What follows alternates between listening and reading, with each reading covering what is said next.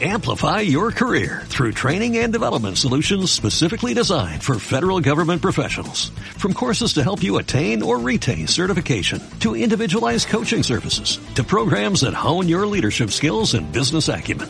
Management Concepts optimizes your professional development. Online, in person, individually, or groups. It's training that's measurably better.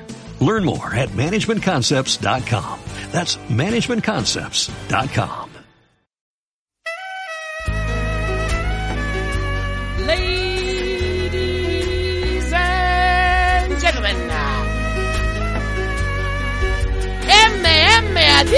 Adictos.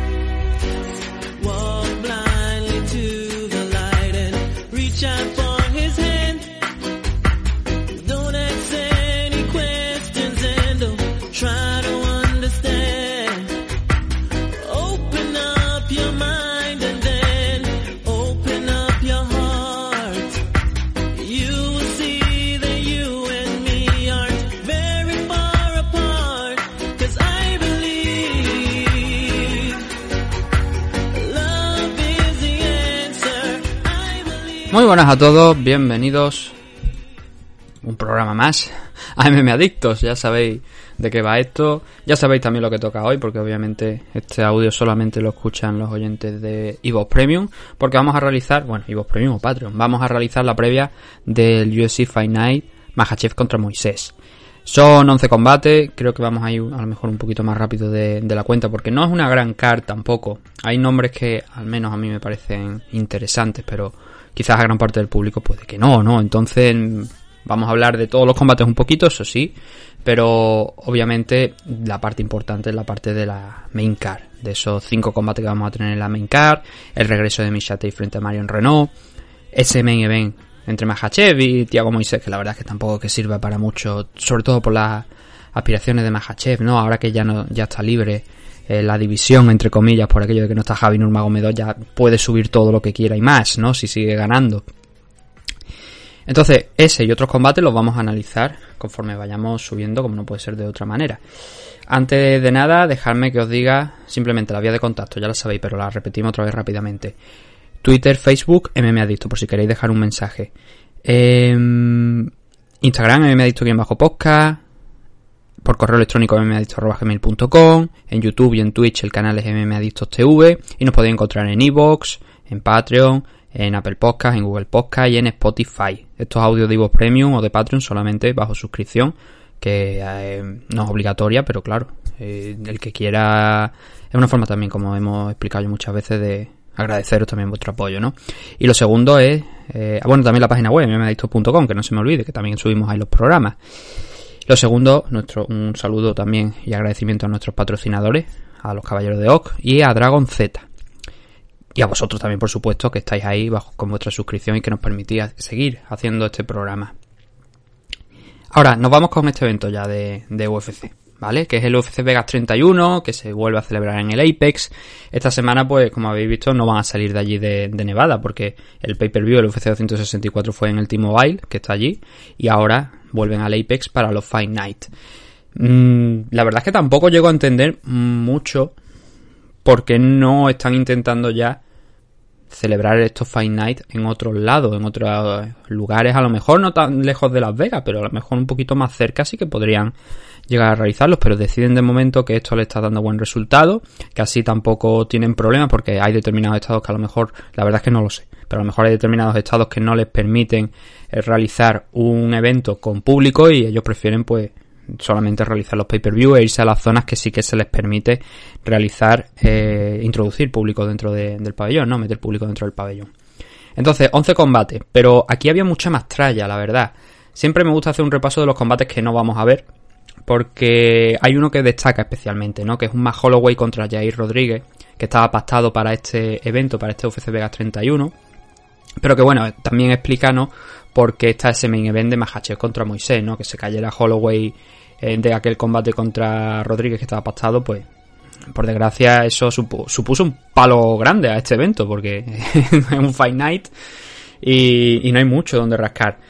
Otro combate que se ha caído aquí es el de Daniel Rodríguez contra Abukabak Nurmagomedov, que habría sido interesante también ver a, a Nurmagomedov aquí peleando. Daniel Rodríguez se mantiene en la cara, ahora hablaremos de, su combate. Phil Howe contra Deron Wing es otro combate que se ha caído y que tenía especial... A ver, a mí me gusta ver a Deron Wing, aunque sea hasta donde puede llegar, pero creo que está poquito a poco mejorando. Y Phil House ha tenido, eh, hombre, su debut en UFC fue espectacular, ¿no? Noqueando a su rival en muy poquitos segundos. Pero luego los otros dos combates que ha tenido, pues la verdad es que ha sido también bastante interesante. El último contra Kyle Daukau hace apenas dos meses, alrededor de dos meses. Iba a pelear contra Deron Wing, ese combate no se va a celebrar aquí, sino que se va a celebrar el 9 de octubre, si todo va bien, es la nueva fecha para, para ese enfrentamiento. Billy Quarantillo iba a pelear en un primer momento contra Herbert Barnes, al final se va a encontrar contra Mowgli, contra Gabriel Benítez, contra el mexicano, que creo que es una pelea. A ver, no sabría decir si mucho más interesante para el público latino eh, de hispanohablante, desde luego sí, ¿no? Porque tenemos a Gabriel Benítez ahí peleando, pero la pelea contra Herbert Barnes, el hermano de Duriño, pues también habría sido interesante. Guran Kutatelache no va a poder disputar tampoco el combate que iba a tener aquí en este evento contra Don Match, que tampoco va a estar, no se ha mantenido en la CAR, lo han sacado de, de la CAR y de momento no lo han reprogramado para ningún evento. Y el último combate de los que podemos hablar es el de Ode Osborne contra Amir Albazi. Este combate sí que me hubiera gustado también verlo porque Amir Albazi ya hemos hablado, además hemos hablado recientemente de él porque fue una de las dos derrotas de Zalga Zumagulov que hemos hablado en el día de ayer, además precisamente de lo que eh, había hecho Zalga Zumagulov en ese evento de UFC 164 y Amir Albazi tiene una progresión tremenda también. Lo que pasa que, claro, eh, se ha lesionado, ha tenido que salir de, ese combate y a Ode Osborne me hubiera gustado también verlo porque lo que le hemos visto aquí en, en UFC, creo que el combate contra Brian Kelleher, el combate de debut, lo cogió con muy poquito tiempo de, de preparación, de aviso, pero el de Jerón Rivera es que a Jerón Rivera lo dejó seco, ¿no? Y como veis, Jerón Rivera y, y Zumagulov, Amir Albazi, todos estos nombres al final, y Ode Osborne, que es otro luchador que, como estamos viendo, no queda Jerón Rivera, están relacionados, ¿no? Estos cuatro nombres. Y es que tampoco hay mucho en la división Flyway, ¿no? Donde elegir. Está la parte alta, que está claramente bien definida, y la de abajo, pues a veces va rotando, ¿no? Y a ver si dentro de unos meses, cuando Dani Vare llegue al eh, Dana White Contender Series, si todo va bien, esperemos que sí. A ver si consigue el contrato y consigue entrar también, porque creo que, que, tiene mucho que decir. Incluso si no consigue el contrato y hace una buena actuación y consigue la victoria, pues a lo mejor en un futuro lo podríamos ver ahí. No vamos a adelantarnos, ¿no? Pero lo que sí, vamos a empezar ya a hablar de la CAR. El primero de los enfrentamientos es el de Rodrigo Nascimento contra Alan Baudaut. Y además este combate... Eh, bueno, tengo, tengo mis dudas. Había escuchado el nombre de, de, O sea, creo que había una noticia sobre Rodrigo Nascimento.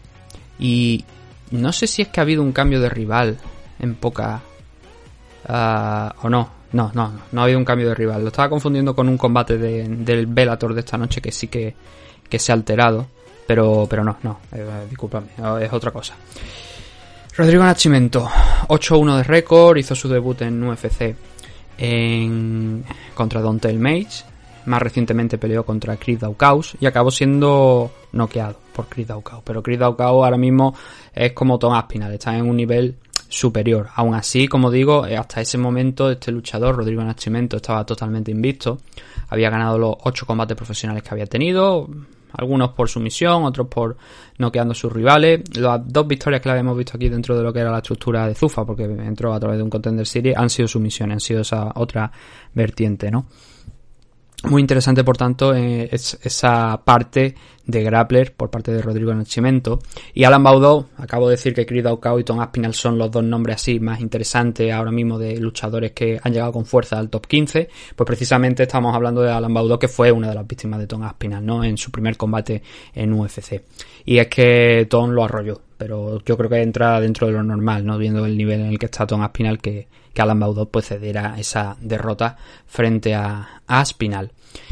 Por lo demás, pues a ver, son dos luchadores de la división heavyweight, son dos luchadores que obviamente son muy grandes, que para mí, desde mi punto de vista, a ver, el problema está en, en Alan Baudot, que es un poco incógnita, ¿no? Algunos combates sí que se han podido ver, también han dado por, por Japón, y alguna cosita sí que hemos podido ver, pero claro, no al más alto nivel, como para decir, pues puede pasar esto, puede pasar lo demás allá, ¿no? Yo creo que al tener Rodrigo Nascimento esa vertiente, esa parte extra de habilidad, de luchador que le gusta ir al suelo, que le gusta derribar a sus rivales y trabajar ahí. Creo que eso es un factor que es bastante probable que termine, o sea, que termine jugando aquí un papel interesante. Tom Aspinall, de hecho, derribó a Alan Baudot para acabar finalizándolo en el suelo. Y por lo tanto, como digo, no creo que Rodrigo Nachimento se vaya a salir mucho del plan. En el apartado físico es prácticamente igual, no hay mucha diferencia ni en alcance ni en altura, un par de centímetros por cada uno, y en el peso están prácticamente también igual. Entonces, aquí el favorito de esta pelea, de esta primera pelea, es desde mi punto de vista, repito siempre, es Rodrigo Nachimento. Ahora, por supuesto, vamos a mirar las apuestas para ver qué es lo que determinan ellos, ¿no? Y tenemos por aquí que Rodrigo Nachimento es gran favorito para este combate con un 1.29, 1.30. Oscila entre esos 29 y el 30, según la casa de apuestas. Y Alan Baudot está por encima de los 3.80, 3.65, anda ahí más o menos en esa, en esa horquilla de 3.65, 3.80. Y obviamente, un poquito va a tener que hacer aquí, la verdad poquito, pero bueno, estos son las MMA, luego a lo mejor nos sorprende, es capaz de mantenerse de pie, no que a, a Rodrigo Nachimento y a partir de ahí pues, oye, bienvenido sea, ¿no? Pero eh, no es lo que entra dentro de los planes, o por lo menos dentro de lo previsible, sobre todo teniendo en cuenta eso, porque en Nachimento ya le hemos visto intentar derribar a sus rivales, mantenerlos en el suelo, y eso es algo que, hombre, en un principio lo debería funcionar muy bien aquí. El último punto, ¿no? Rodrigo Nachimento, 8-1 de récord, Alan Baudot 8-2 de récord. Y nos vamos a mover al siguiente, al siguiente enfrentamiento, en la división Flyway. El hermano de Davison Figueiredo, del campeón. No, bueno, campeón no, es campeón ya a esta altura, que Brando Moreno es el campeón, que no se nos olvide, ¿no? Pues Francisco Figueiredo va a pelear contra Malcolm Gordon en este evento de UFC Vegas 31. 125 libras, por supuesto, como no podía ser de otra manera, División Flyway. Malcolm Gordon, los dos enfrentamientos que ha tenido aquí en UFC, los dos los ha perdido. El último recientemente, bueno, más recientemente, fue en noviembre del año pasado. Lo noqueó Sumuda Ergi, lo noqueó muy poquito, en menos de un minuto. Y en el otro combate, precisamente un hombre del que ya hemos hablado, que iba a estar en esta car, Amir Albasi, lo sometió en menos del, o sea, antes del de finalizar el primer asalto. Entonces está con un 0-2 eh, de récord aquí dentro de, de, UFC, tiene un total de récord de 12-5. Y Francisco Figueiredo, 12-3-1 de récord, vino a debutar contra Jerón Rivera, que también hemos hablado. Como veis, es que la división Flyway que no da para más, pero es que así. Y, lo derrotó a principios de este año. No había esa duda de ver qué tipo de luchador íbamos a ver en, en Figueiredo, en Francisco, porque claro, a ver, el hermano era campeón en aquel momento y digamos que la barra, ¿no? El nivel lo había dejado muy alto y era difícil saber cómo Figueiredo, cómo Francisco iba a igualar eso. En el caso de, aquel combate contra Jaron Rivera que tuvo Francisco, lo igualó a base de trabajo en el wrestling, en derribar a su rival, en mantenerlo en el suelo y a, partir de ahí no darle muchas opciones de, trabajar. Fue una victoria por un triple 29-28. en el último asalto las cosas se torcieron un poquito en el striking para, para Figueiredo, para el brasileño, pero mm, lo solventó con los dos primeros asaltos. Quizás a lo mejor ese tercero es en el que dejó un poquito de más duda. Yo, bueno, yo creo que fue el. Yo, si no recuerdo mal, creo que fue el tercero el que perdió. Si no recuerdo mal, repito. Eh, a lo mejor fue otro. Pero recuerdo que, que sí, que el tercero se vino como un poquito abajo. No es que se viniera abajo, sino que él también daba la sensación como que ya tenía ganado el combate, ya sabía que los dos primeros asaltos habían sido bastante buenos por ese trabajo que había estado realizando en el suelo y que en el tercero pues eh, teniendo en cuenta que Jerón Rivera tenía que finalizar la pelea, pues a lo mejor se tranquilizó un poquito más de la cuenta, pero no, no con grandes apuros, eso sí, eso es lo, importante, ¿no? Entonces, el rival que tiene, como estamos diciendo, Malcolm Gordon, que el pobre no ha podido demostrar aquí absolutamente nada en UFC, porque Amir Albazi lo sometió, lo derribó pronto y lo sometió en, poquito tiempo, en el primer asalto del combate que tuvieron, y en el segundo ese caos de Sumur Daeye en menos de, un minuto, pues no le dejó demostrar nada. A partir de ahí, pues tiene ese récord que hemos hablado, ¿no? 12-5, con varias victorias por KO, por sumisión, se mueve bien en el suelo, se mueve bien arriba también. Entonces puede que le dé un poquito de más guerra quizás a, a Figueiredo, pero obviamente Figueiredo, el brasileño, es favorito para ganar este, este combate con ese 12-3-1 de récord, la experiencia que tiene, siendo el hermano de quien es, que eso no tiene por qué significar nada, pero también quiere decir que tienes una pareja de entrenamiento muy buena. Y Figueiredo es favorito, aquí, 1-33, contra unos 3.50, 3.45 de Malcolm Gordo. Así que abrimos la noche con dos grandes favoritos aquí para ganar las dos primeras peleas el caso de Rodrigo Nachimento y Francisco Figueiredo. Veremos si los brasileños pues consiguen alzarse con la victoria. Y tenemos un tercer brasileño ahora. Hay varios brasileños en esta car, pero ahora tenemos otro más, que es el caso de Anderson Dos Santos, que va a pelear contra Miles Jones en la división Bantamweight. Un Anderson Dos Santos que viene de derrotar a Martin Day, que es su primera victoria en, en UFC, pero también es verdad que los dos primeros rivales que le habían dado eran Nan Narimani, el campeón de la división Featherweight, creo que era, me parece, Featherweight. Fue uno de los primeros hombres en derrotar a Paddy Pimble. O bueno, cuando ya Paddy Pimble estaba emergiendo ya con fuerza y era campeón, creo que fue, me parece, en la, en la división Featherweight. Entonces, cayó contra Narimani Anderson, cayó también contra Andre Ewell, pero luego solventó esos problemas que ya seguramente le habrían costado el puesto, enfrentándose a Martin Day y consiguiendo derrotarle. También tiene un par de de- derrotas fuera que considero interesantes, una contra Sainur Magomedov, la otra contra Víctor Henry. Y Víctor Henry, bueno, si no conocéis a Víctor Henry, es un luchador que ahora, mm, digamos que ah, mm, era campeón, lo que, claro, lo que pasa es que en Deep los cinturones van, vienen y van de alguna manera, porque supongo que todavía sigue siendo el campeón de la división Bantamweight si no lo han cambiado. Pero tuvo dos combates en Rising, no ha vuelto a pelear en Japón todavía, y desde el 2020 que perdió, además ese último combate no en Rising, sino en otra compañía, pues no ha vuelto a pelear. La verdad es que yo no sé ahora mismo en qué punto está la carrera de Víctor Henry, pero es un luchador que nos sirve también para medir en qué nivel puede estar Dos Santos, y también tiene una victoria importante contra em, Ricky, Ricky Simon, que lo tenemos en, UFC, en la división Bantam, ¿no? Pero bueno, los caminos, como veis, han sido bastante. Se han separado bastante porque Ricky Simon está mucho más arriba que. que. que este chico, que Anderson Dos Santos.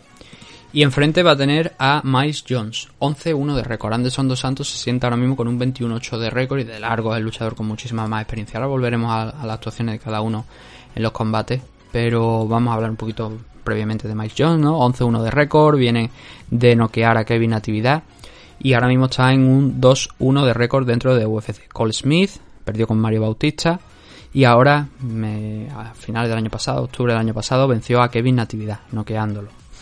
Un luchador pues que ha pasado por la LFA, que entró en UFC a través del Contender Series. Como bien sabéis, muchas veces los luchadores que vienen de la LFA son campeones y al combate siguiente pues ya están entrando. Y sí, Mike Jones es uno de esos hombres que, que fueron campeones en la división Bantamweight, en este caso de la, de la LFA. Pero no solo eso, es que derrotó a Adrián Ñáñez, que ahora mismo eh, está por aquí por, por UFC y además está invicto y está cada vez mejor, un joven talento que, que está creciendo, ¿no? Pues una de las poquitas derrotas que Adrian tiene dentro de su carrera profesional, de esas tres que tiene, una de ellas fue contra Miles Jones por el cinturón. Y este chico tiene bastante nivel, el, el tropiezo de, mm, de Mario Bautista pues es uno de esos que te cogen, te noquean y poquito más que hacer. Además fue un caos de estos bastante espectaculares, lo, lo cazó con un rodillazo volador. Por lo demás, vamos a empezar, se parece por Miles Jones, que es el que está en la esquina azul. Eh, em, como digo, tiene dos victorias dentro de UFC, una derrota. La derrota llegó contra Mario Bautista, tampoco hay mucho que comentar. Cuando te noquean, pues poquito más que, que decir, ¿no? En los otros dos enfrentamientos, pues han sido combates que no han sido tampoco muy vistosos, pero que en ese contra Kevin Natividad consiguió noquear a, a su rival en el tercer asalto. Una victoria que creo que estaba no encarrilada tras los primeros rounds, pero sí que pintaba bastante bien porque ejerciendo control, utilizando también su striking, es un luchador que es bastante difícil también de, de derribar, Mike Jones. Por ejemplo, si nos vamos al enfrentamiento contra Cole Smith, Cole Smith lo intentó una y otra vez.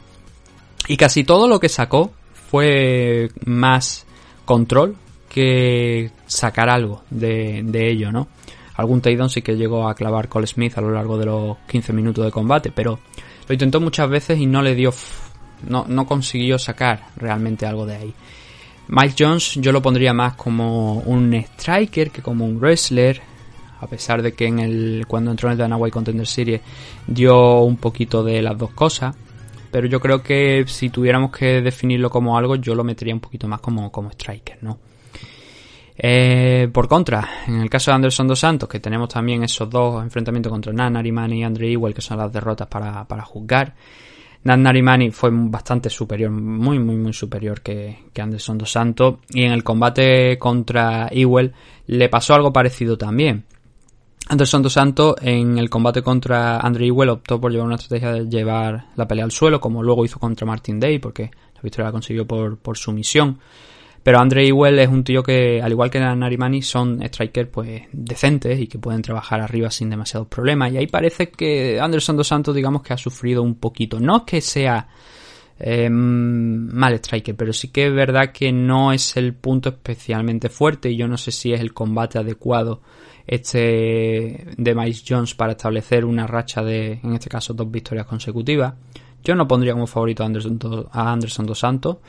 Y si nos vamos a, a las apuestas, vemos que Miles Jones está en 1.53 y Anderson Dos Santos está en 2.50, 2.60, 1.55 cuando también Miles Jones está ahí en ese margen, ¿no? En los 50. Mientras que Anderson Dos Santos está un poquito más arriba. Así que este es el primer brasileño realmente de destacar que está por debajo en tema de apuestas, pero también es entendible, es respetable, ¿no? Teniendo en cuenta que Anderson Dos Santos ha perdido dos de los tres que ha tenido y en el caso de Miles Jones ha ganado esos dos de los tres que ha tenido. Y que tiene un 11-1 de récord, Anderson Dos Santos está ya en 21-8, 35 años. Solamente nos queda decir que además Anderson Dos Santos aquí sí que puede tener una leve ventaja de, alcance, es un luchador con un alcance de 1,78m, que está bastante más por encima del 1,73m, que hombre, no es una gran cosa, ¿no? Pero no, 1,73m no, tiene menos. Según las estadísticas de oficiales de, de UFC sobre el tema de alcance, tiene que estar por debajo del 1,70m.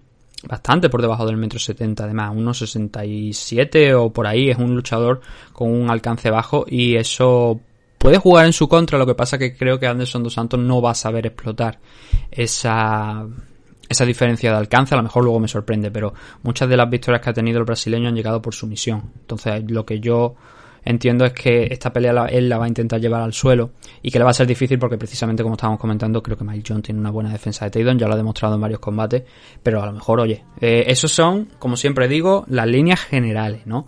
Luego aquí llega el combate y puede pasar cualquier cosa. Puede que Mike John no tenga el día, puede que Anderson Dos Santos decida que esta pelea la tiene que decidir en striking y que lo encuentre y que lo consiga, pero no es lo común, no es lo normal, no sería lo esperable. Veremos si luego el game plan cambia con respecto a la noche de, del combate.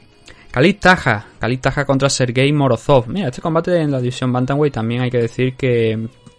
A ver, Khalid Taja es un hombre que lo hemos visto por Rising.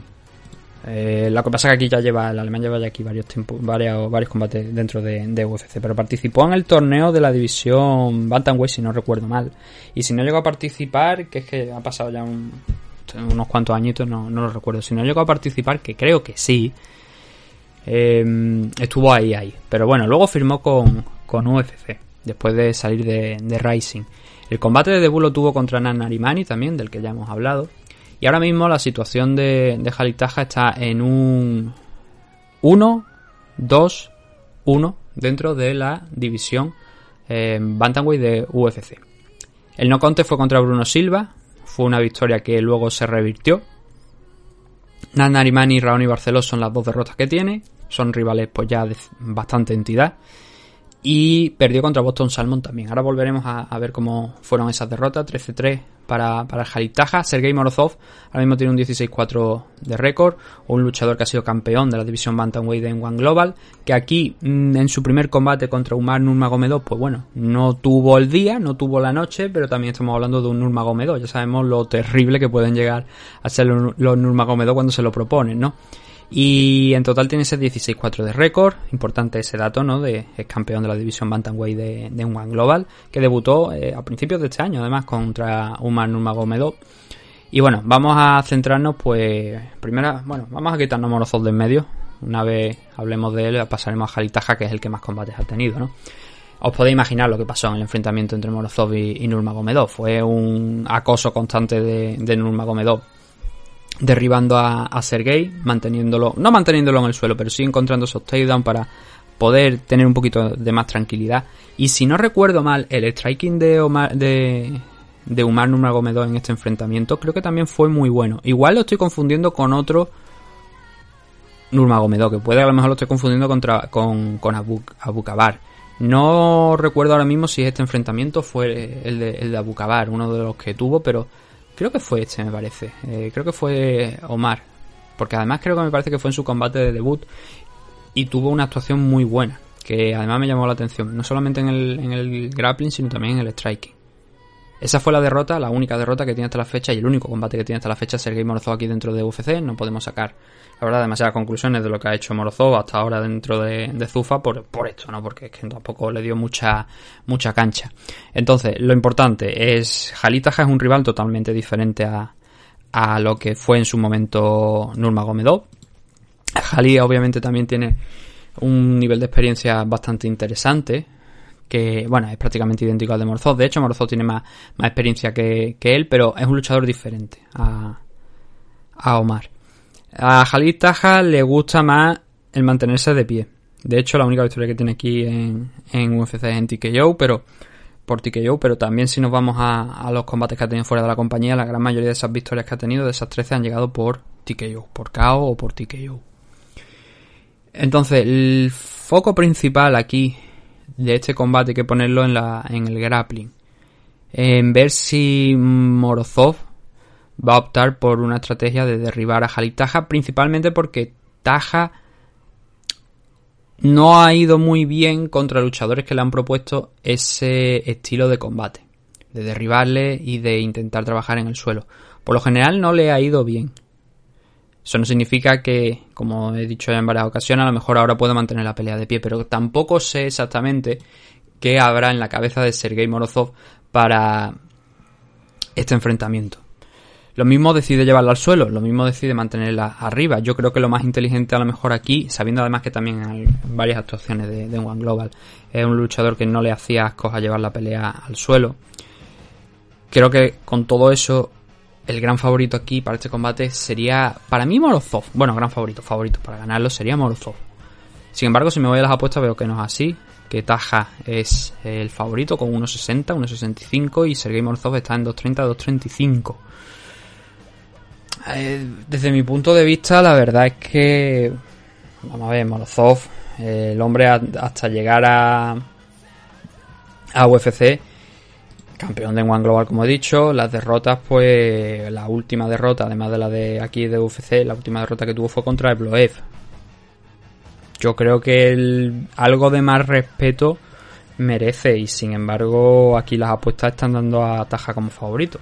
Oye, allá ellos. Es verdad que el combate entre Taja y, y Ronnie Barceló al final también se llevó el Fight of the Night y fue un combate más que interesante. Pero es que Raoni Barceló ahí se salió, le dio una buena tunda a, a Taja durante una buena parte de, del combate. Y no veo yo posibilidades para Taja. Bueno, no veo posibilidades. No creo yo que, teniendo en cuenta esa actuación, Taja de repente vaya a dar un giro de 180 grados y vaya a hacer una actuación completamente diferente. La verdad es que no lo acabo de ver. Entonces, para mí, las apuestas. No digo que estén mal, pero digo que igual no se está poniendo a Morozov, no se le está dando el crédito que creo que un tío que ha llegado a ser campeón de la división Bantam de, de One Global merece, al menos, por lo menos desde mi punto de vista. Pero bueno, ellos sabrán, yo no estoy dentro de las casas de apuestas, pero igual de aquí se puede sacar unos cuantos eurillos. No apostéis en función de lo que diga yo, esto siempre lo, repito, no lo hagáis, porque puede pasar otra cosa totalmente distinta y luego tenemos un problema.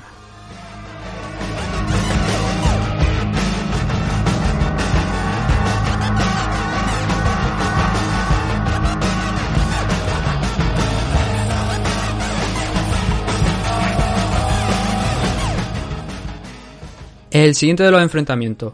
Eh, división Strikeway femenino. Un segundo que me voy a quitar los auriculares que los tengo puestos por aquí. Vale, ya está. A ver, división eh, Bantamweight, eh, Bantamweight, perdón, Strikeway femenina. Vamos a tener aquí a Montserrat Conejo, Montserrat Ruiz, enfrentándose a Amanda Lemos en 115, como estamos comentando. Estaba buscando por aquí, sí, Amanda Lemos está rankeada, está en la decimocuarta posición. Montserrat no. Montserrat, de hecho, debutó contra Cheyenne Vice, aquí dentro de, UFC. Tiene 10 victorias, una derrota. Llegó a pelear también en Invicta, tener un par, un par de combates. De hecho, la única derrota que tiene es contra Daniel Taylor, que la tuvimos aquí en, en UFC. Si recordáis, era una luchadora que se enfrentó contra Seoji Ham, que es una luchadora además bastante chiquitita, muy, muy, muy pequeñita. Mm, tiene apenas un metro cincuenta y dos de, estatura. Pero eso sí, se ha enfrentado contra gente que, que, es bastante grande, que es mucho más grande que ella. Pero a veces la ha ido bien, a veces la ha ido mal. En el combate que tuvieron, Montserrat y, y Daniel Taylor, se impuso Montserrat. Pero bueno, nos centramos sobre todo en el enfrentamiento que tuvo contra Cheyenne Vice. Ah, eso fue en marzo de este año.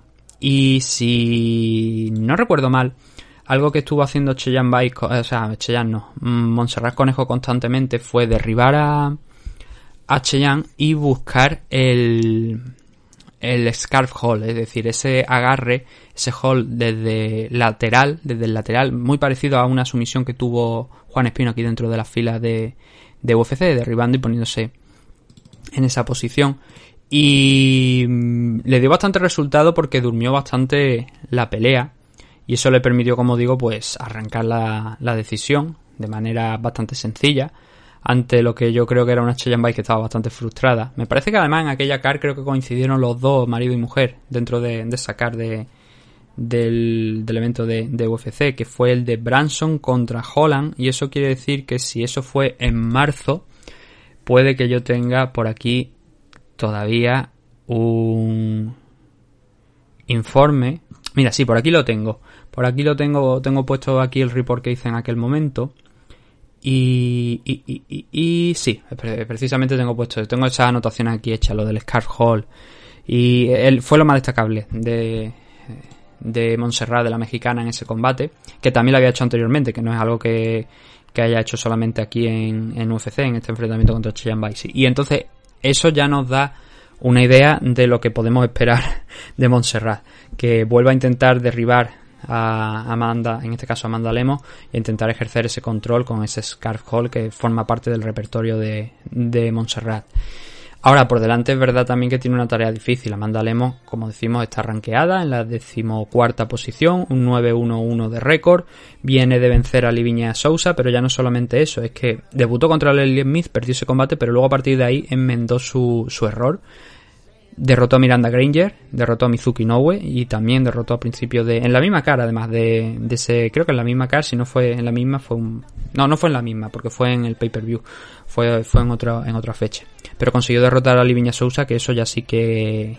Ahí es importante. Además ya no es derrotarle, ya es que prácticamente le pasó como un, un trolebús por encima, como una pisonadora a, a Sousa. Y Sousa es una luchadora que digamos que Liviña eh, es de la buena, es de la buena, es de la potente. De hecho, creo que está. A ver, permitidme que revise los rankings. No, ahora mismo Sousa no está, pero en algún momento sí que llegó a estar rankeada dentro de la 15 primera de la división Strikeway. El caso es eso, que los combates de, de Amanda Lemos, el de. El de Liviña pues fue espectacular, la noqueó. En el combate contra Mizuki Inoue vimos un poquito de todo, vimos a una Amanda Lemos también muy superior en el striking, pero también que en los primeros asaltos buscó llevar la, pelea al suelo, trabajar en el suelo, hubo intercambio de control eh, con, con Mizuki. Sobre todo lo que yo destaco es eh, el striking.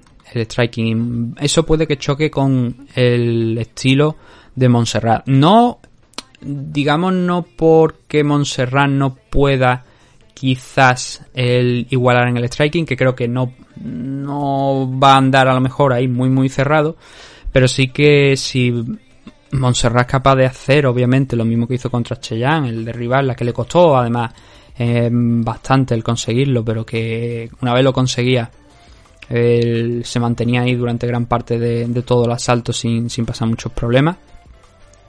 Y, entonces eso, creo que digamos que Amanda Lemos es la, para mí es la favorita Amanda Lemos para este enfrentamiento por la parte del striking. Porque creo que, claro, como siempre digo, las peleas empiezan de pie, pero es que Amanda Lemos además es una luchadora que tiene una defensa de takedown bastante interesante y bastante buena. Y a Montserrat, teniendo en cuenta que esta es la pelea más grande que ha tenido hasta ahora, que la podría meter dentro del top 15, desde mi punto de vista y sintiéndolo mucho, creo que no es favorita para ganar este enfrentamiento. Creo que Amanda Lemos, vista sus últimas actuaciones, está bastante por encima. A lo mejor no con mucha diferencia. Vamos a, ver las apuestas. Bueno, joder. Pues sí que hay mucha diferencia. Hay mucha diferencia. Amanda Lemos está en 1.20 y Montserrat Ruiz, incluso a veces en algunas casas de apuestas, pasa de los 5. De los 5. O sea, es la diferencia más gorda y más grande que hay en... Bueno, junto con el main event. Estoy mirando por aquí ya todo lo que hay. Junto con el main event es la diferencia más grande en toda la cara. Este combate entre Montserrat Ruiz y Amanda Lemos. Quizá porque también lo que digo, ¿no? Visto el combate de, de Montserrat... Fue más un combate más de control, fue un combate feo entre comillas, eficiente, eso sí, para conseguir la victoria, pero no a lo mejor como para derrotar a Mandalemos. Entonces ese 1.20 de Amanda Lemos frente al 5 o 4.55, dependiendo de la casa de apuesta en contra de Montserrat Ruiz, yo creo que habla por sí solo. Nunca hay que perder la esperanza, ¿no? Pero la verdad es que hay momentos donde dice, mm, joder, esto pinta feo y pinta complicado, sobre todo teniendo en cuenta, lo digo, eh, ese combate contra Liviña Sousa, cómo pasó por encima a Amanda Lemos de ella en el primer asalto, noqueándola sin pasar ningún apuro. Y eso es una mala em, carta de presentación, no sería una mala, un mal augurio, quizá a lo mejor también para Monserrat Ruiz, ¿no? Visto como como enfrentó Amanda Liviña Sousa, que obviamente también estaba por encima de aquel momento de, de Montserrat. Seguimos subiendo y nos vamos con el último combate de la car preliminar, que es el de Daniel Rodríguez frente a Preston Parsons, D-Road. Y D-Road a mí es un luchador que la verdad que me, me, gusta, me gusta lo que está haciendo aquí dentro de, de UFC. Creo que en el combate contra Nicolas Dalby, pues creo que a lo mejor podría haberlo ganado también y que no se lo llegaron a, dar. Creo que fue una decisión extraña por parte de los jueces. Eh, creo que Dani, Daniel, hizo bastante más en el striking, seleccionando los golpes, trabajando. Creo que hizo bastante más que, que Nicolás Dalby, ¿no? Pero bueno, el caso es que los jueces allí en ese momento decretaron que no, que, Daniel Rodríguez pues no, no consiguió la victoria, ¿no? Eso le habría puesto, pues fijar lo que son las cosas, ¿no? En una racha de victorias, de haber contado ese combate y de haber contado el siguiente del que vamos a hablar, de seis victorias consecutivas. Y eso sí que le habría permitido estar dentro de, la división. Y la división Welter lo decía el, el, día de ayer, ¿no? Lo dije en el día de ayer con el tema de Carlos Condi, McGriffin, ¿no? Esos luchadores que están ahí en esa parte baja de, de la división Welter, que está muy caro entrar dentro de la división Welter, sobre todo el caso de Dricus Duplessis, ¿no? Que viene con dos victorias por KO en sus dos primeros combates en UFC. Y es caro, está caro entrar ahí. Y Daniel Rodríguez, la verdad es que es uno de esos hombres que creo que merecen estar en esas posiciones.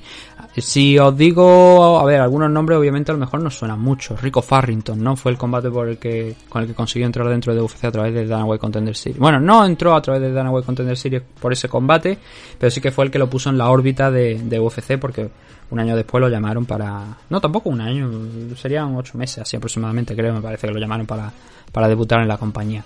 Pero si luego nos vamos a otros nombres, Tim Means, Gabe Green, que fue un señor combate, aquel que tuvo, Dwight Grant, también eh, Mike Perry, Nicolas Dalby, son rivales que yo creo, insisto, que el combate de Nicolas Dalby yo creo que tenía que haberlo ganado en decisión de los jueces, pero dijeron que no.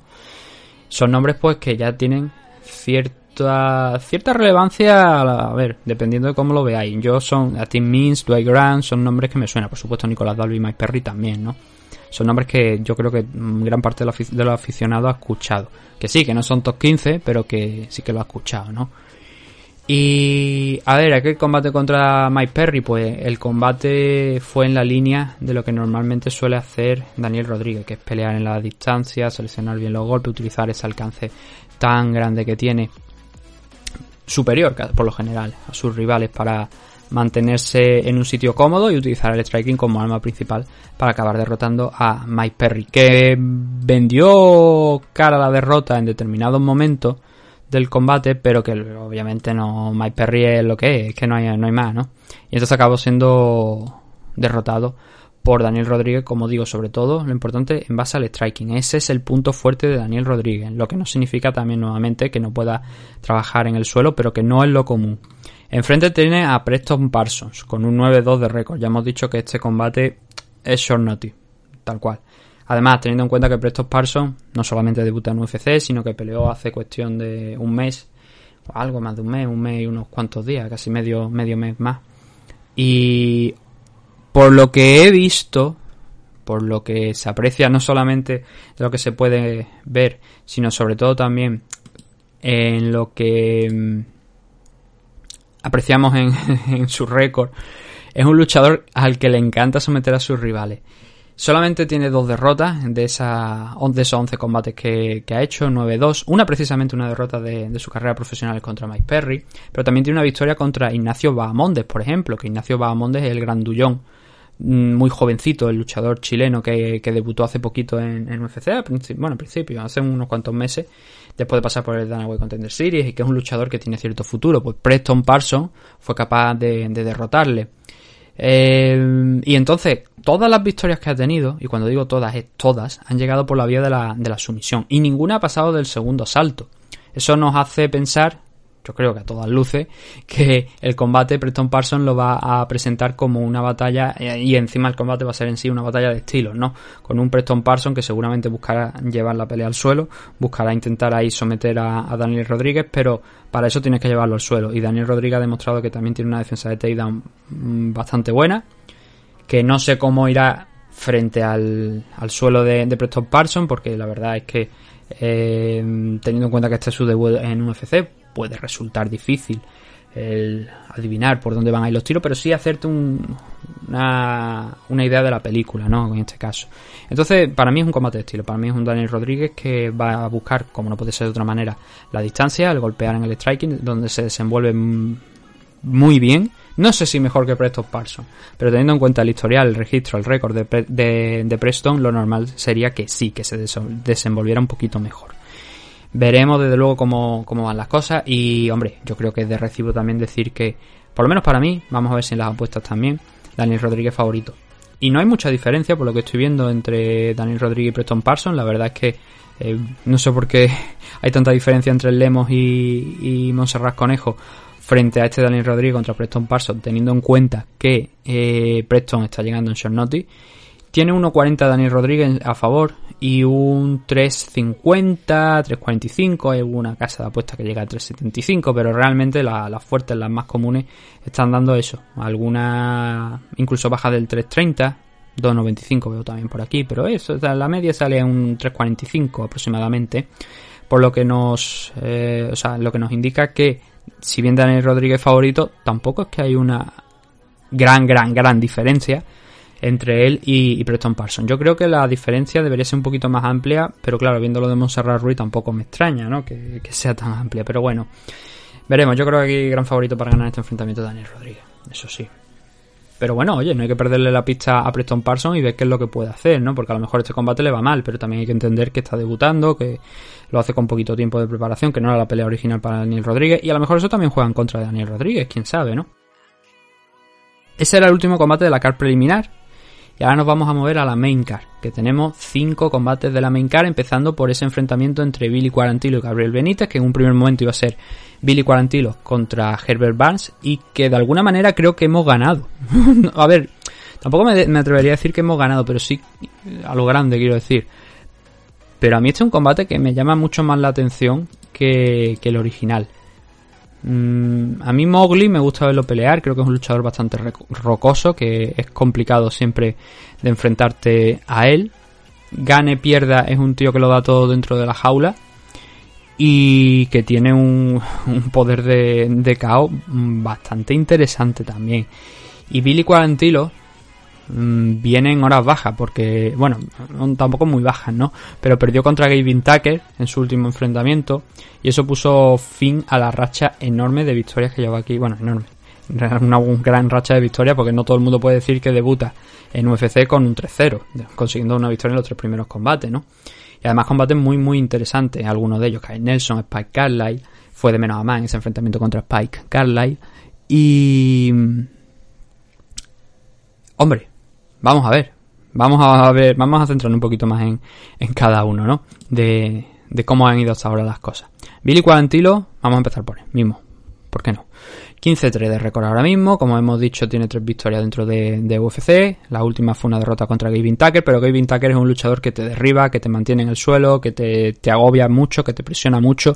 E incluso en esa enorme presión de Gavin Tucker por mantener la pelea en el suelo, Billy Quarantilo era derribado, sí, pero tampoco le mantuvieron mucho en el tiempo, en el o sea, mucho tiempo en el suelo. E igualó buena parte. Perdió todos los asaltos. Según los jueces, perdió todos los asaltos. Pero digamos que no le fue. No fue una diferencia grande realmente en la actuación entre uno y otro. Porque Billy Quarantino se defendió muy bien. Eh, trabajó muy bien en el striking.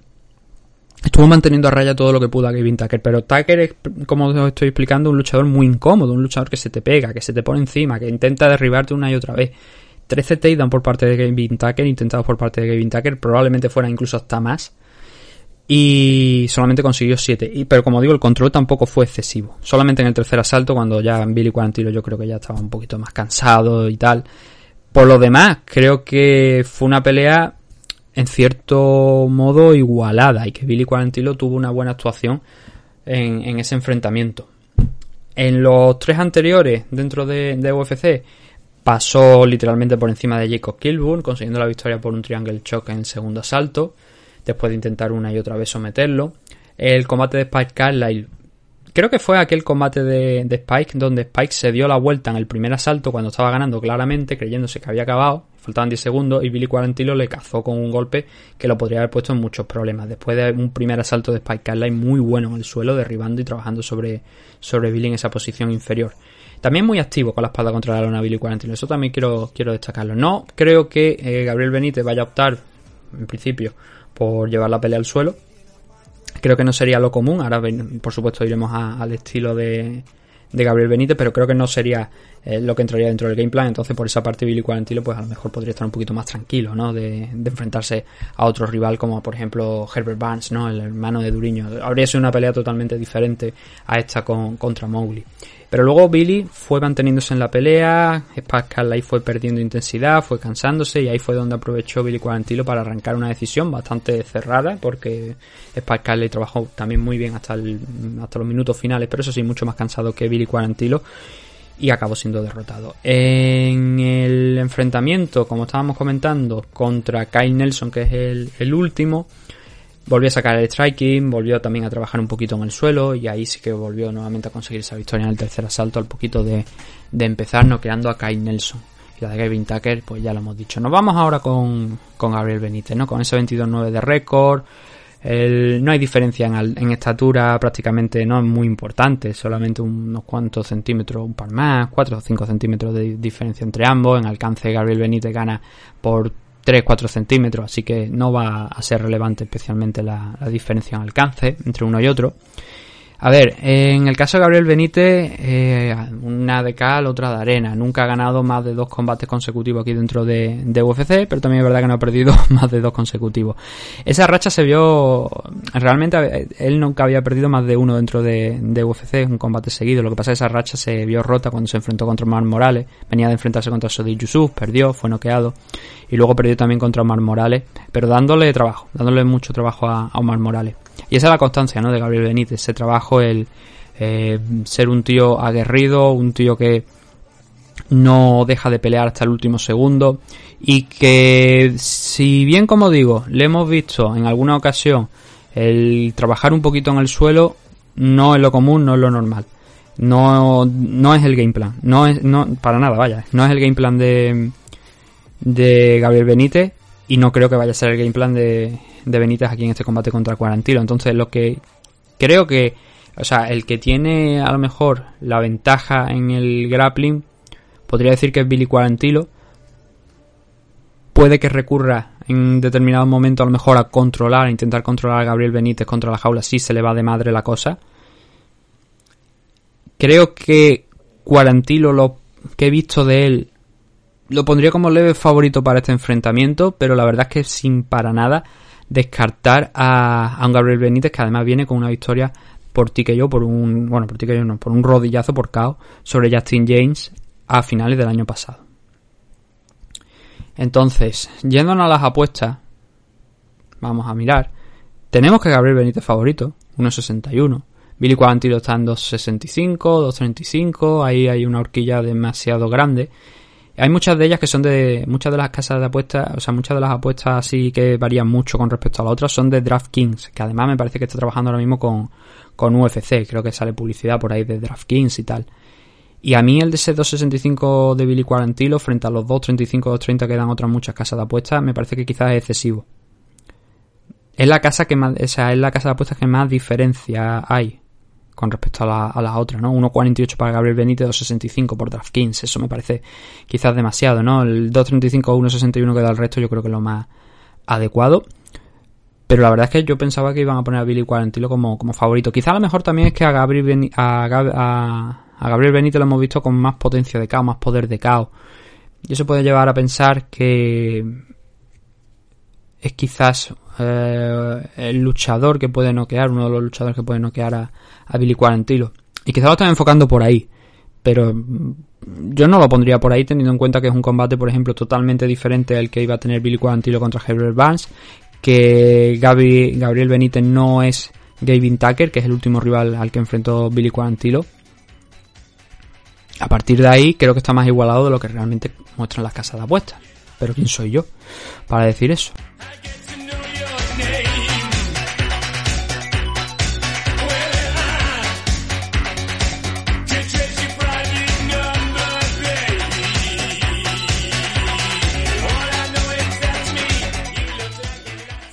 El siguiente enfrentamiento, 185 libras. Eh, este combate también me ha gustado. Rodolfo Vieira. Rodolfo Vieira es un magnífico grappler. Es uno de los mejores grapplers a nivel internacional. Pero claro, si ese plan le falla, entonces cuando ya pasa a no tener un plan B, por así decirlo, ¿no? Porque él es eso, ¿no? Es, un grappler puro y duro. Y Rodolfo viene de perder su primer combate contra Anthony Hernández en febrero de este año, pero además lo curioso es que precisamente lo perdió donde quizás es su eh, no, bueno, donde quizás donde es especialmente su fuerte, que es el suelo, porque fue sometido por Anthony Hernández y Anthony desde luego no tiene el nivel que tiene Rodolfo Vieira. Pero claro, también es verdad que las MMA son una cosa y que el Brazilian Jiu-Jitsu, el apuntarte a un torneo de Brazilian Jiu-Jitsu y el llegar a ser campeón en un torneo de Brazilian Jiu-Jitsu es totalmente distinto de lo que te puedes encontrar en las MMA. Entonces siempre varía un poquito las cosas, ¿no? Pero en su campo favorito, que como digo es el grappling, es el Brazilian Jiu-Jitsu, ahí Rodolfo Vieira tiene un nivel jodidamente altísimo, ¿no? Y esa es la base de este combate contra, contra Dustin Stoltzfus. Pero a su vez, es lo que estoy mencionando, ¿no? Es un tío en Dustin que precisamente podríamos decir que es un luchador bastante parecido a, o al menos yo lo metería en algo mm, parecido a Anthony Hernández, ¿no? Un tío que si tiene que ir al suelo, va a ir al suelo y no se lo va a pensar tampoco demasiado, que a lo mejor muestra un poquito más de respeto por estar enfrentándose a, a Rodolfo Vieira, pero que si tiene que hacerlo, mm, ya digo que en un principio lo, lo haría sin muchos problemas. Eh, no, nos hemos saltado gran parte de lo que quería decir. A ver, el caso, eh, Dustin Stolfus, vamos a empezar por él, ¿vale? Tiene un 13-2 de récord, en su último enfrentamiento en noviembre del año pasado disputó un combate contra Kyle Daukaus, que acabó eh, cayendo derrotado por el trabajo en, en el suelo precisamente de, de Daukaus, no fue sometido, sí aguantó hasta la, hasta la decisión, pero eh, Kyle Daukaus trabajó muy bien en, el suelo, no le dio esas oportunidades a, a Dustin Stolfus de hacerlo. Pero creo que, mm, más allá de ese combate, creo que Stolfus tiene mucho más que demostrar en el suelo de lo que hizo contra, contra Kyle Daukaus. Lo que pasa es que, como digo, no es un combate complicado porque es contra Rodolfo Vieira. Pero seamos realistas, ¿alguno de vosotros realmente pensaba que Anthony Hernández iba a someter, iba a ser capaz de someter a, Rodolfo Vieira? No creo. La verdad es que si os preguntaran, creo que no, no pensaría, no habríais pensado eso. Además, si miramos las apuestas de aquel momento es que era gran favorito Rodolfo Vieira y acabó siendo sometido, ¿no? Entonces, es ahí donde entra en, juego eso, ¿no? Esa parte de las MMA donde todo puede acabar pasando. Lo normal, siendo honesto, yo creo que Rodolfo Vieira debería ser capaz de someter a, a Dustin Stolfus, pero vuelvo a insistir, nadie pensaba que iba a ser capaz de someter a, o sea, que Anthony Hernández iba a ser capaz de someter a Rodolfo Vieira, lo veíamos como gran favorito y acabó pasando, ¿no? Por lo demás, bueno, os podéis imaginar, el análisis de- del estilo de Rodolfo ya lo hemos hecho. 7-1 de récord, un luchador que casi todas, me parece que no, casi no todas sus, todas sus victorias creo que se cuentan por, por sumisión, déjame que revise por aquí. No, tiene alguna victoria por, por KO, por TKO, pero quitando esa, me parece que el resto sí que llegaron por la vía de la sumisión, que es el fuerte, ¿no? Así que ya sabéis muy rápido lo que esperar de este enfrentamiento, ¿no? Un Rodolfo Vieira que le lleve la pelea al suelo y un Dustin Stolfus, pues, que intente sobrevivir arriba, porque yo creo que sería quizá lo mejor, lo más inteligente por su parte. Porque si va al suelo, no sé yo si ocurrirá nuevamente lo que pasó con Anthony Hernández, ¿no? La victoria de Ro- la derrota de Rodolfo Vieira contra Anthony Hernández. Además tiene una leve ventaja Dustin Stolfus en, en el alcance, unos 5 o 6 centímetros en su favor. A ver si la sabe explotar, si no, pues bueno, que el Dios le coja confesado porque van a ir al suelo entonces. Otro combatito que tenemos por aquí, que nos estamos acercando ya a la parte de arriba de... Bueno, ya estamos en la parte de arriba realmente, quien dice de, destacar. El siguiente combate es Mateo Ganrod contra Jeremy Stephens. Mateo Ganrod, campeón, doble campeón de, de KSW, en la división Lightweight, luego también fue campeón en la división Featherweight, precisamente contra un hombre que ahora mismo está brillando en Rising, que es Clever, ¿no? Clever Koike, fue campeón de la división Featherweight, tanto como de la Featherweight como de la Lightweight, y en el momento de entrar en, en UFC estaba invicto. Pero perdió contra Guran Kutotelache, una decisión dividida, una decisión que también se podía haber llevado. Yo creo que, en cierto modo, eh, Ganrod perdió y tampoco se puede quejar mucho de haber perdido aquel combate contra Kutotelache porque creo que fue cerrado, ¿no? Pero contra Scott Holman sí que volvimos a ver al, al Ganrod fuerte, al Ganrod de, de KSW.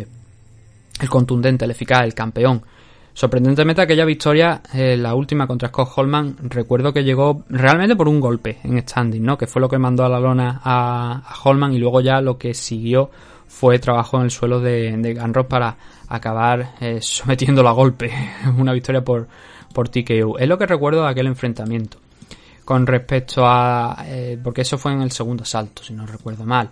Pero en, en el primer asalto ya sí que también Ganrod nos dio esa visión, creo que fue en los últimos segundos del primer asalto, de eh, soy un grappler, voy a intentar utilizar el suelo para rematar un poquito la jugada. Pero se, se, se movió muy bien en el striking. Y no sé si es que porque a lo mejor aquel combate contra Guran Kutatelatse fue el que le encendió las alarmas, porque realmente este tío, eh, recuerdo que Mateo Ganro una vez se presentó en un torneo de grappling que coincidía que estaba de vacaciones en el sitio, se presentó al torneo de grappling y era un torneo de grappling además me parece de reconocido prestigio. Y el tipo lo ganó. Y estaba allí de vacaciones. Se plantó allí sin saber que estaba el de esto. Y digo, oh, pues mira, me voy a apuntar. Se apuntó y ganó. O sea, y como digo, era uno de, de relativo prestigio aquí dentro de, de Europa. Entonces, eh, eso nos dice del grandísimo, la grandísima habilidad de Ganro en el suelo. Pero creo que aquel combate contra Kutatelatse le encendió un poquito las alarmas, ¿no? De tengo que mejorar en este campo. No es que haya sido un striker malo a lo largo de su carrera, no, ha sido un striker decente. Para ser campeón y ser campeón durante bastante tiempo, está invicto, tienes que mm, ser un poquito más que bueno en, en todos los aspectos, ¿no? En todas las áreas. Pero sí que creo que ese, esa derrota contra Kutatelatse le sirvió un poquito de llamada de atención, de tengo que estar trabajando desde el primer momento, no puedo entrar agarrotado, porque si no acabo, acabas cediendo parte de asaltos que a lo mejor te podrían haber venido bien sin ninguna duda para cimentar una decisión que no tuviera duda ninguna a los jueces de que la has ganado, ¿no? Y creo que fue lo que pasó en aquel combate contra, contra Kutatelatse, porque fue un combate de opciones para ambos pero que Ganro, pues bueno, al final no, no entró bien en los primeros minutos y no supo adaptarse, no supo eh, atacar ese juego que había, le había dado tantos buenos resultados en, en KSW. Pero contra Scott Holman sí. Y, como digo, fue un puñetazo, lo acabó mandando a la lona y, alzándose con la victoria en su segundo combate en UFC.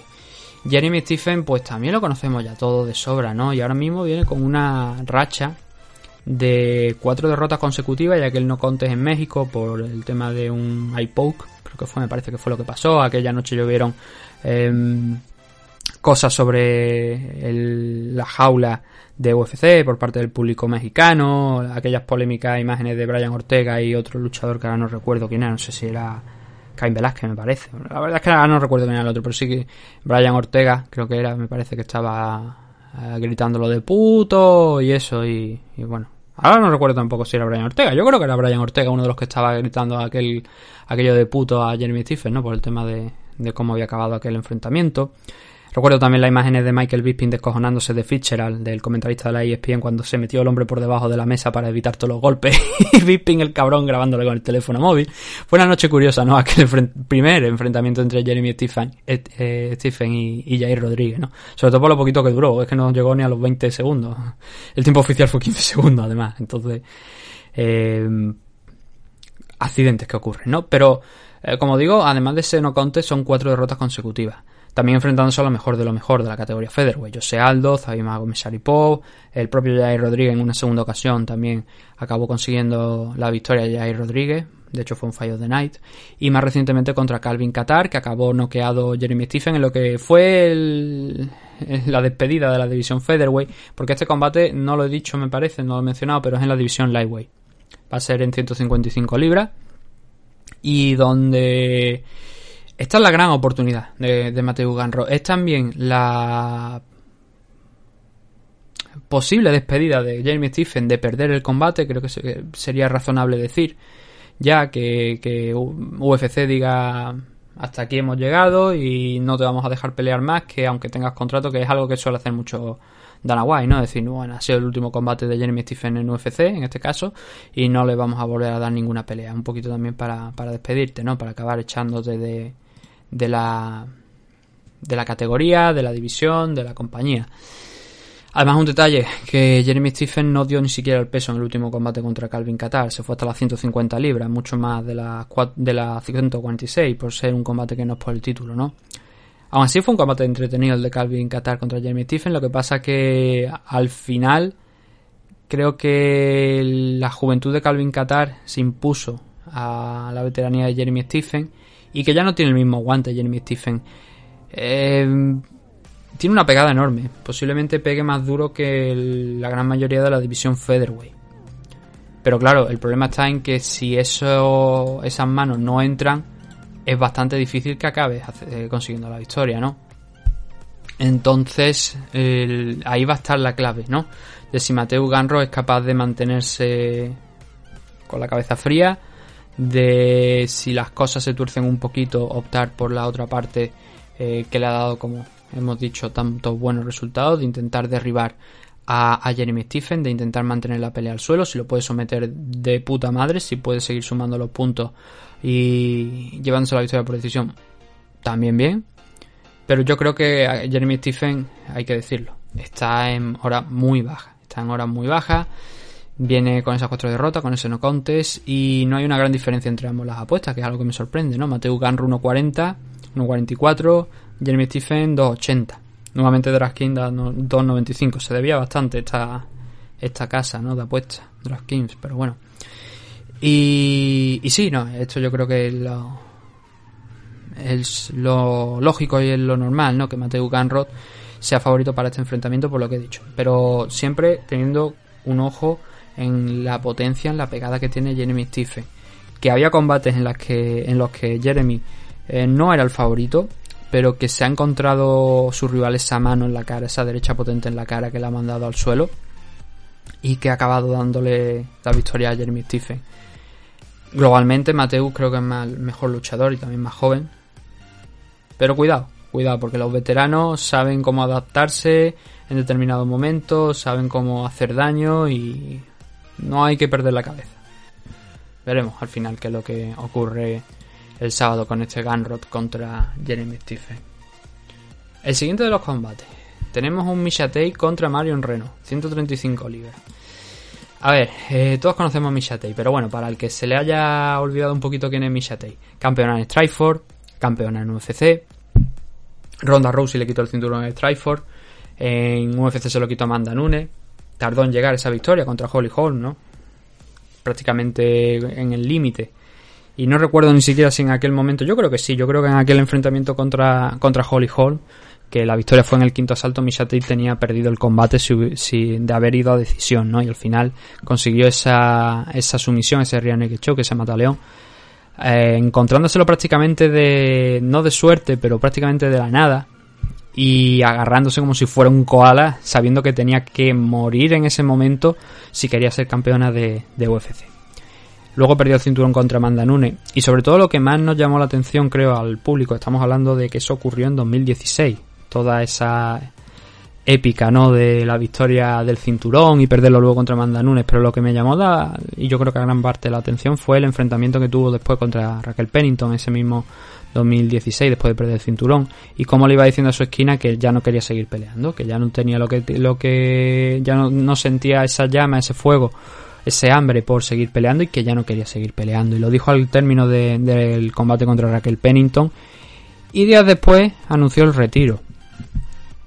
Y cinco años después, ya con más, menos de cinco años todavía, pero ya con más de cuatro años y medio después eh, de haber estado trabajando con One Championship como ejecutiva en representación de la marca y tal, que por lo visto el contrato con UFC como luchadora todavía lo seguía teniendo vigente o tenían a lo mejor podríamos decir una cláusula entre comillas, pero creo que el contrato estaba vigente todavía, el de, el de luchadora, no lo habían liberado. Mm, un ejemplo, Dan Hardy llevaba con el contrato de luchador muchísimos años. Y ahí no fue hasta hace poco cuando pidió que le liberasen para poder sentirse libre completamente de UFC y poder realizar otros proyectos incluso volver a pelear en otra compañía diferente, ¿no? Entonces, eh, Misha Tate estaba en esa posición, ¿no? De sí, tú no puedes pelear en One Championship si quieres volver, pero sí puedes ejercer de relaciones públicas, de cara visible de la compañía, eso sí que se lo permitieron sin ningún problema, ¿no? Contrato de luchador, como digo, ya es diferente. A ver, eh, enfrente va a tener a Marion Renault. Bueno, otro detalle interesante de Misha Tate. Vamos a acabar con esto. Tiene 34 años, que se fue porque la gente... Yo lo dije en aquel momento, digo, a mí me da la sensación de que Misha Tate eh, se va porque quiere ser madre. Porque si no se le pasa un poquito el tiempo, si extiende demasiado la carrera, se... mm, a ver, porque a lo mejor esto se puede malinterpretar. Lo que quiero decir es que no es extraño, y lo he visto en otras ocasiones, de luchadoras que dicen me voy a tomar unos cuantos años, voy a tener un hijo ahora, que estoy, que soy todavía mucho más joven a lo mejor lo que puedo ser, desde luego, dentro de 5, 6, 7 años, y entonces me tomo este descansito aquí, todavía voy a tener unos cuantos años de carrera y voy a intentar hacer y dar lo máximo en esos años de carrera. Y precisamente creo que esa es la situación de Misha Tate, ¿no? Y creo que es lo que se planteó desde un primer momento. A mí me llamaron loco y dice, ¡Hala! ¿Qué estás diciendo? Pero al final fue lo que pasó. Y al final, cuando yo me enteré que regresaba, dije, os lo dije, os lo dije.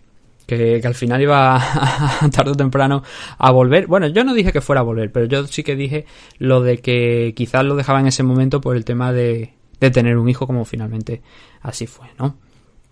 Entonces, todavía joven, todavía tiene oportunidades, como ya he dicho, de ir a por el título. La rival que tiene enfrente, Marion Renault, pues la verdad es que no hay muchas luchadoras ni muchos luchadores que estén rankeados en esta car, pero Marion Renault sí que lo está, está en la decimosegunda posición.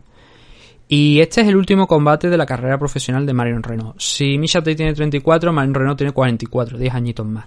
9-7-1 de récord. Ella ya anunció cuando salió este combate y fue hace ya unos cuantos meses que este era su último enfrentamiento. Quería retirarse, digamos, a lo grande contra alguien, mm, en este caso histórico, ¿no? Como es Misha Tate. Y bueno, deseo, conce- deseo concedido. Va a tener esa última pelea contra Misha Tate y a lo mejor se va por la puerta grande. Claro, el problema es que Marion Renault viene con una racha de cuatro victorias consecutivas. El combate, el combate, el último que tuvo contra Macy Kiason fue bastante disputado. De hecho, hay gente que si no llego, si no recuerdo mal, creo que también consideraba que Marion Renault mereció más premio en ese enfrentamiento contra Macy Kiason y que lo podía haber ganado. Yo creo que Macy lo ganó no de una manera, digamos, muy, muy, muy holgada, pero sí que creo que ganó el enfrentamiento, ¿no? Entonces, esa derrota contra Kiason la puso en esas cuatro derrotas consecutivas. Kathy Gano, Yana Kuniskaya, Raquel Pennington, Macy Kiason. Es quizás una... No sé, o sea, no llego a entender realmente cómo Marion Renault llegó a estar en una posición más alta de esa duodécima, que ha ido cayendo posiciones. Vale, sí. Eh, sumó una racha de tres victorias y un empate contra Vez Correia. Eso podía, la podía haber puesto alta, pero es que luego ha sumado cuatro derrotas. Entonces no entiendo cómo está en una posición tan alta de la división Bantamweight. Pero por fortuna para Misha Tate, eso le viene bien a ella. Porque si es capaz de derrotar a Marion Renault, lo mismo no la meten en la duodécima posición directamente sin tener que pasar por otra rival.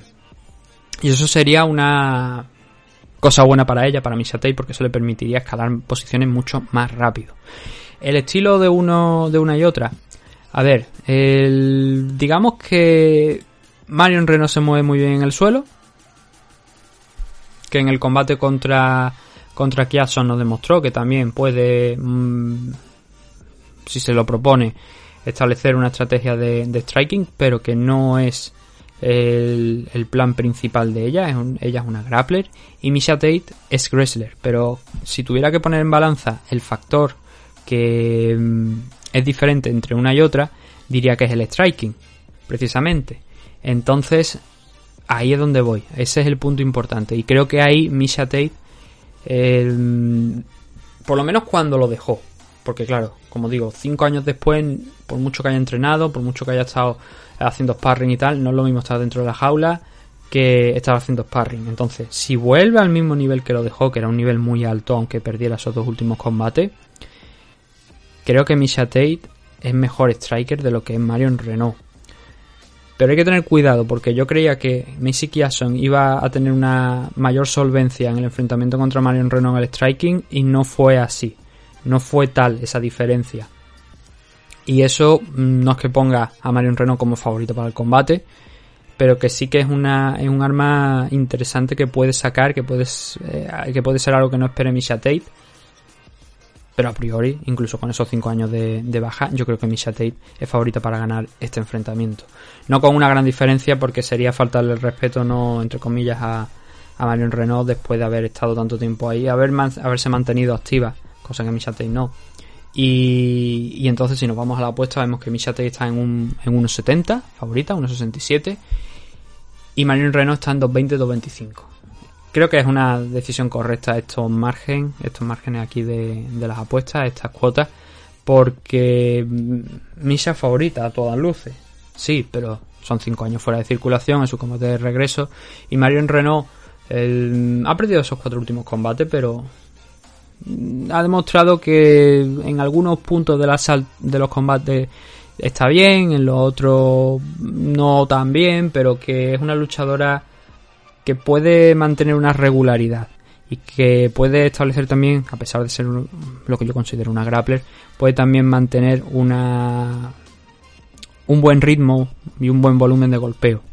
Pero creo que no va a ser suficiente para sorprender a, a Misha. Un último dato, bueno, Marion Renault tiene, y es algo que también viene al tema del striking, que puede ser a lo mejor una leve ventaja para ella, de unos eh, metro setenta frente a un metro sesenta un poquito menos diría, incluso un metro sesenta en favor de, de Marion Renault.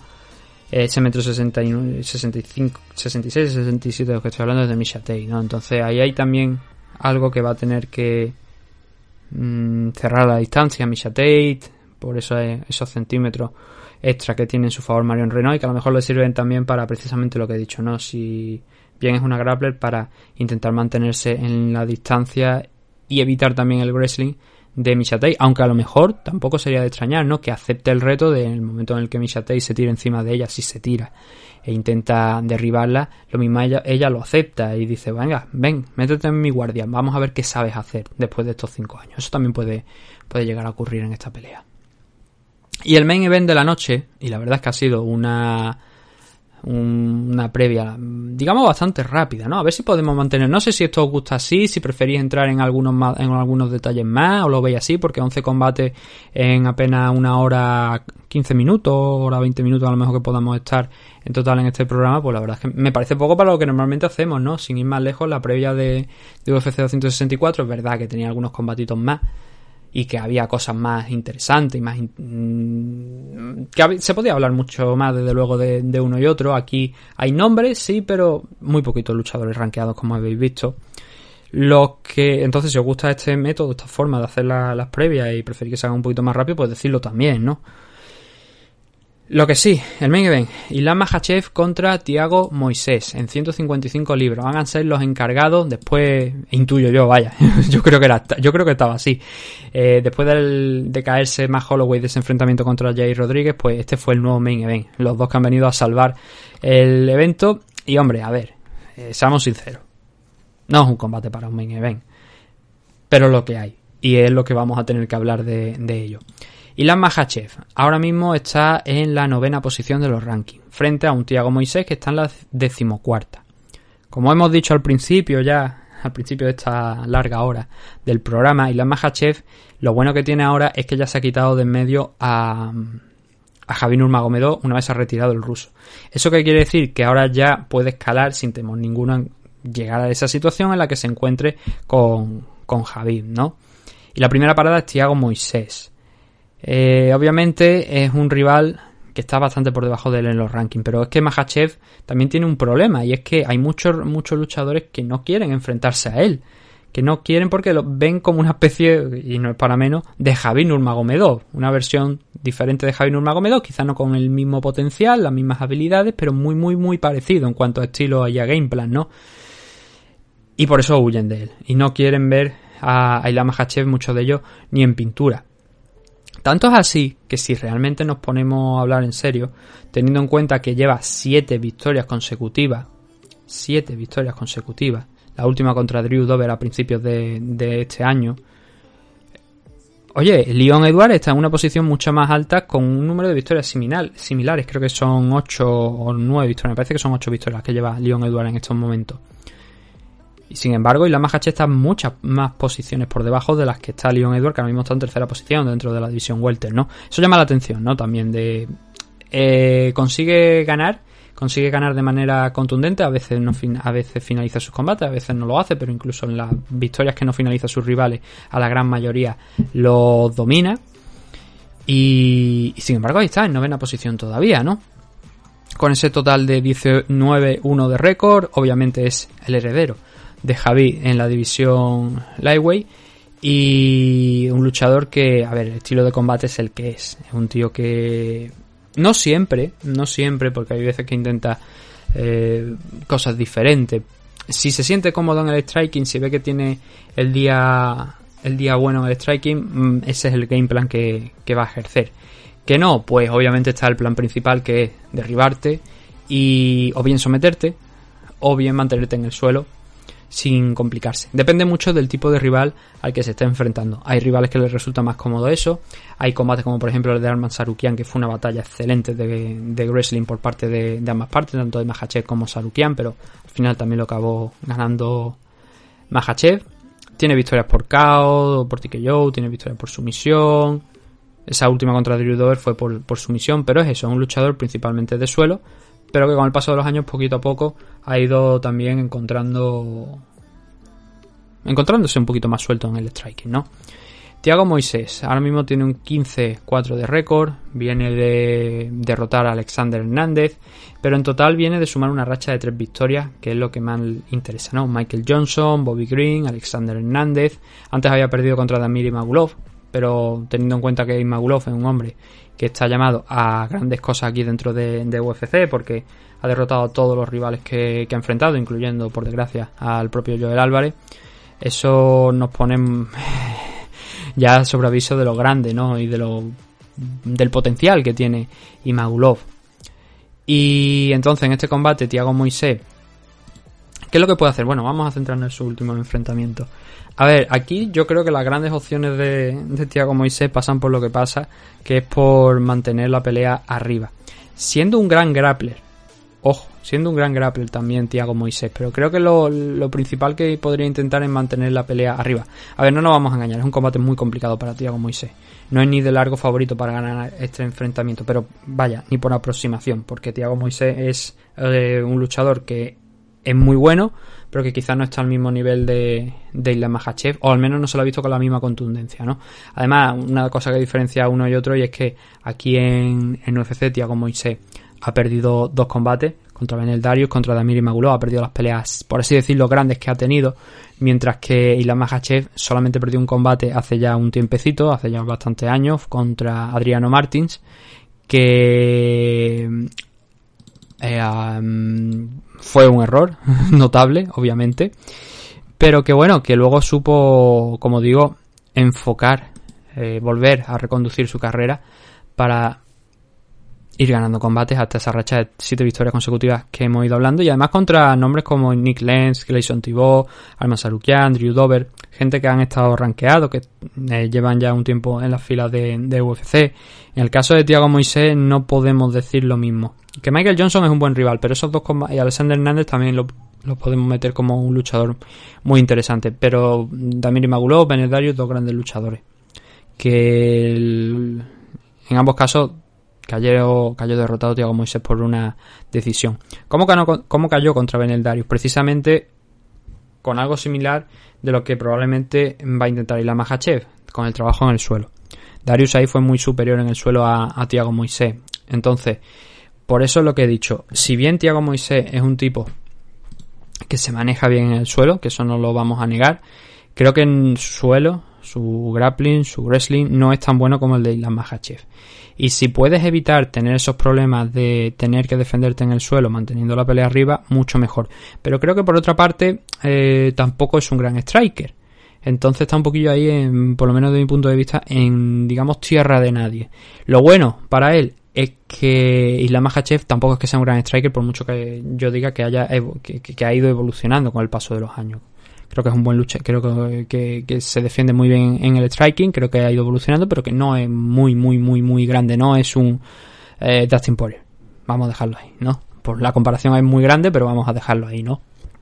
Entonces, eh, para mí, ganador del combate, yo creo que Islam Makhachev.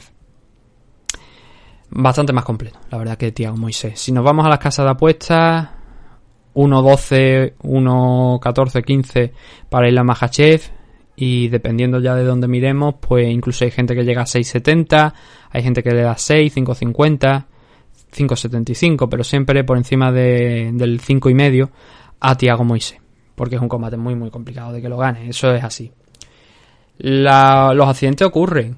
Y desde luego, entre este combate de Isla Mahachi y Tiago Moisés y el de Amanda Lemos contra Monserrat Ruiz, que obviamente no considero a ninguno de los dos favoritos, ni a, ni a Conejo ni a, ni a Moisés. Pero se puede hacer una pasta si ganan los dos, las cosas como son. O sea, hay gente que se gasta a lo mejor 15 mil dólares o 20 mil dólares. Floyd Mayweather apostó en contra de, de Conor McGregor y, ganó un dinerillo, ¿no? En el pasado fin de semana, ¿no? Pues eh, la verdad es que si te llevas algo porque gane uno o los dos, pues bienvenido sea. Pero nuevamente, no está en el guion, no es lo que debería ocurrir. Ese enfrentamiento entre Isla Mahachi y Thiago Moisés debería ser en favor de, del ruso para probablemente no seguir escalando porque es que es complicado de que escale, teniendo en cuenta que los rivales están por debajo, no están por encima de él. Pero que si después de una victoria contra Thiago Moisés mm, no le dan cualquier otra cosa que esté en el top 6, top 5 de la división, es que entonces ya no tiene sentido. Y es que ya no puedes negarle más a Islam Makhachev la posibilidad de saltar en los rankings y de pelear ya estar a lo mejor a uno o dos combates de pelear por el título. La verdad es que la parte de arriba de la división de 155 libras hay muchos nombres. Dustin Poirier viene de derrotar a Conor McGregor, dice que lo mejor, dicen que a lo mejor podría haber un cuarto enfrentamiento. Justin Gage está sentado en segunda posición, puede ser un retador. Benel Darius viene como, una, como un avión también recientemente, ha cogido mucho impulso para estar en la tercera posición de los rankings. Michael Chandler viene de perder el cinturón contra Charles Oliveira en ese combate en el que estaba vacante. Tony Ferguson y Rafael Dos han cedido los dos una posición después de la derrota de Conor McGregor. Son quinto, sexto y el irlandés es, séptimo. Y luego tenemos a Dan Hooker entre Conor e- y el propio Islam Makhachev. Los ocho primeros son grandes luchadores, ¿no? Creo que Makhachev contra Conor McGregor también podría ser un buen combate, pero sí que es verdad que es algo que no creo yo que UFC piense ahora mismo en hacer, sobre todo porque ya se incluso se está hablando de lo del Dustin Poirier contra Conor McGregor 4. El caso es que con esto vamos a cerrar esta previa de este evento de UFC Vegas 31, como se le conoce, UFC Fight Night, eh, que se va a celebrar este próximo sábado, que va a tener ese main event entre Islam Makhachev y Thiago Moisés, y también el regreso de Misha Tate, además de eso, otros nueve combates que hemos mencionado también aquí a lo largo de este programa. Solo me resta daros las gracias. Siento que no hayamos podido hacer una previa de, de Bellator que se celebra esta noche, pero sí que lo analizaremos, sí que veremos los combates por lo menos de la card principal en el día de, de mañana y hablaremos de ello, dedicaremos unos minutos a hablar de eso. ¿Qué más podemos hacer a lo mejor mañana? Pues puede que también hablemos de, de la, del programa del Ultimate Fighter de la semana pasada y también de esta y así nos lo extendemos mucho más. Pero vaya, el programa de, mañana va a ser eso, va a ser un mixto de varios temas porque no... Tampoco vamos a analizar todo el evento de, de Bellator, sino que solamente vamos a analizar la main card. Y entonces pues tenemos minutos extra para dedicarle a lo del Ultimate Fighter y así quitárnoslo de en medio. Ya el domingo pues haremos la, la grabación de- del evento de, de este que, del que hemos hablado hoy, de la main. Si vemos que hay algo interesante, pues también realizaremos la card preliminar a lo largo de la próxima semana. Rising nuevamente se vuelve a quedar ahí en el tintero, pero es que no tenemos tiempo para más.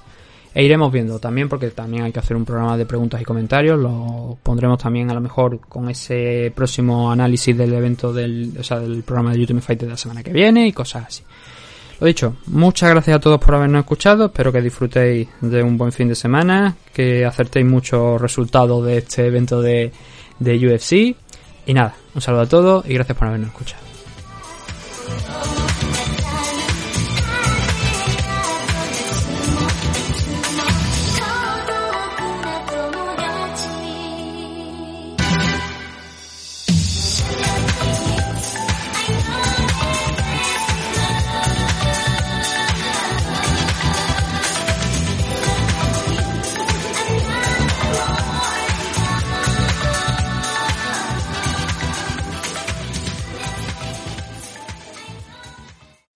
Amplify your career through training and development solutions specifically designed for federal government professionals.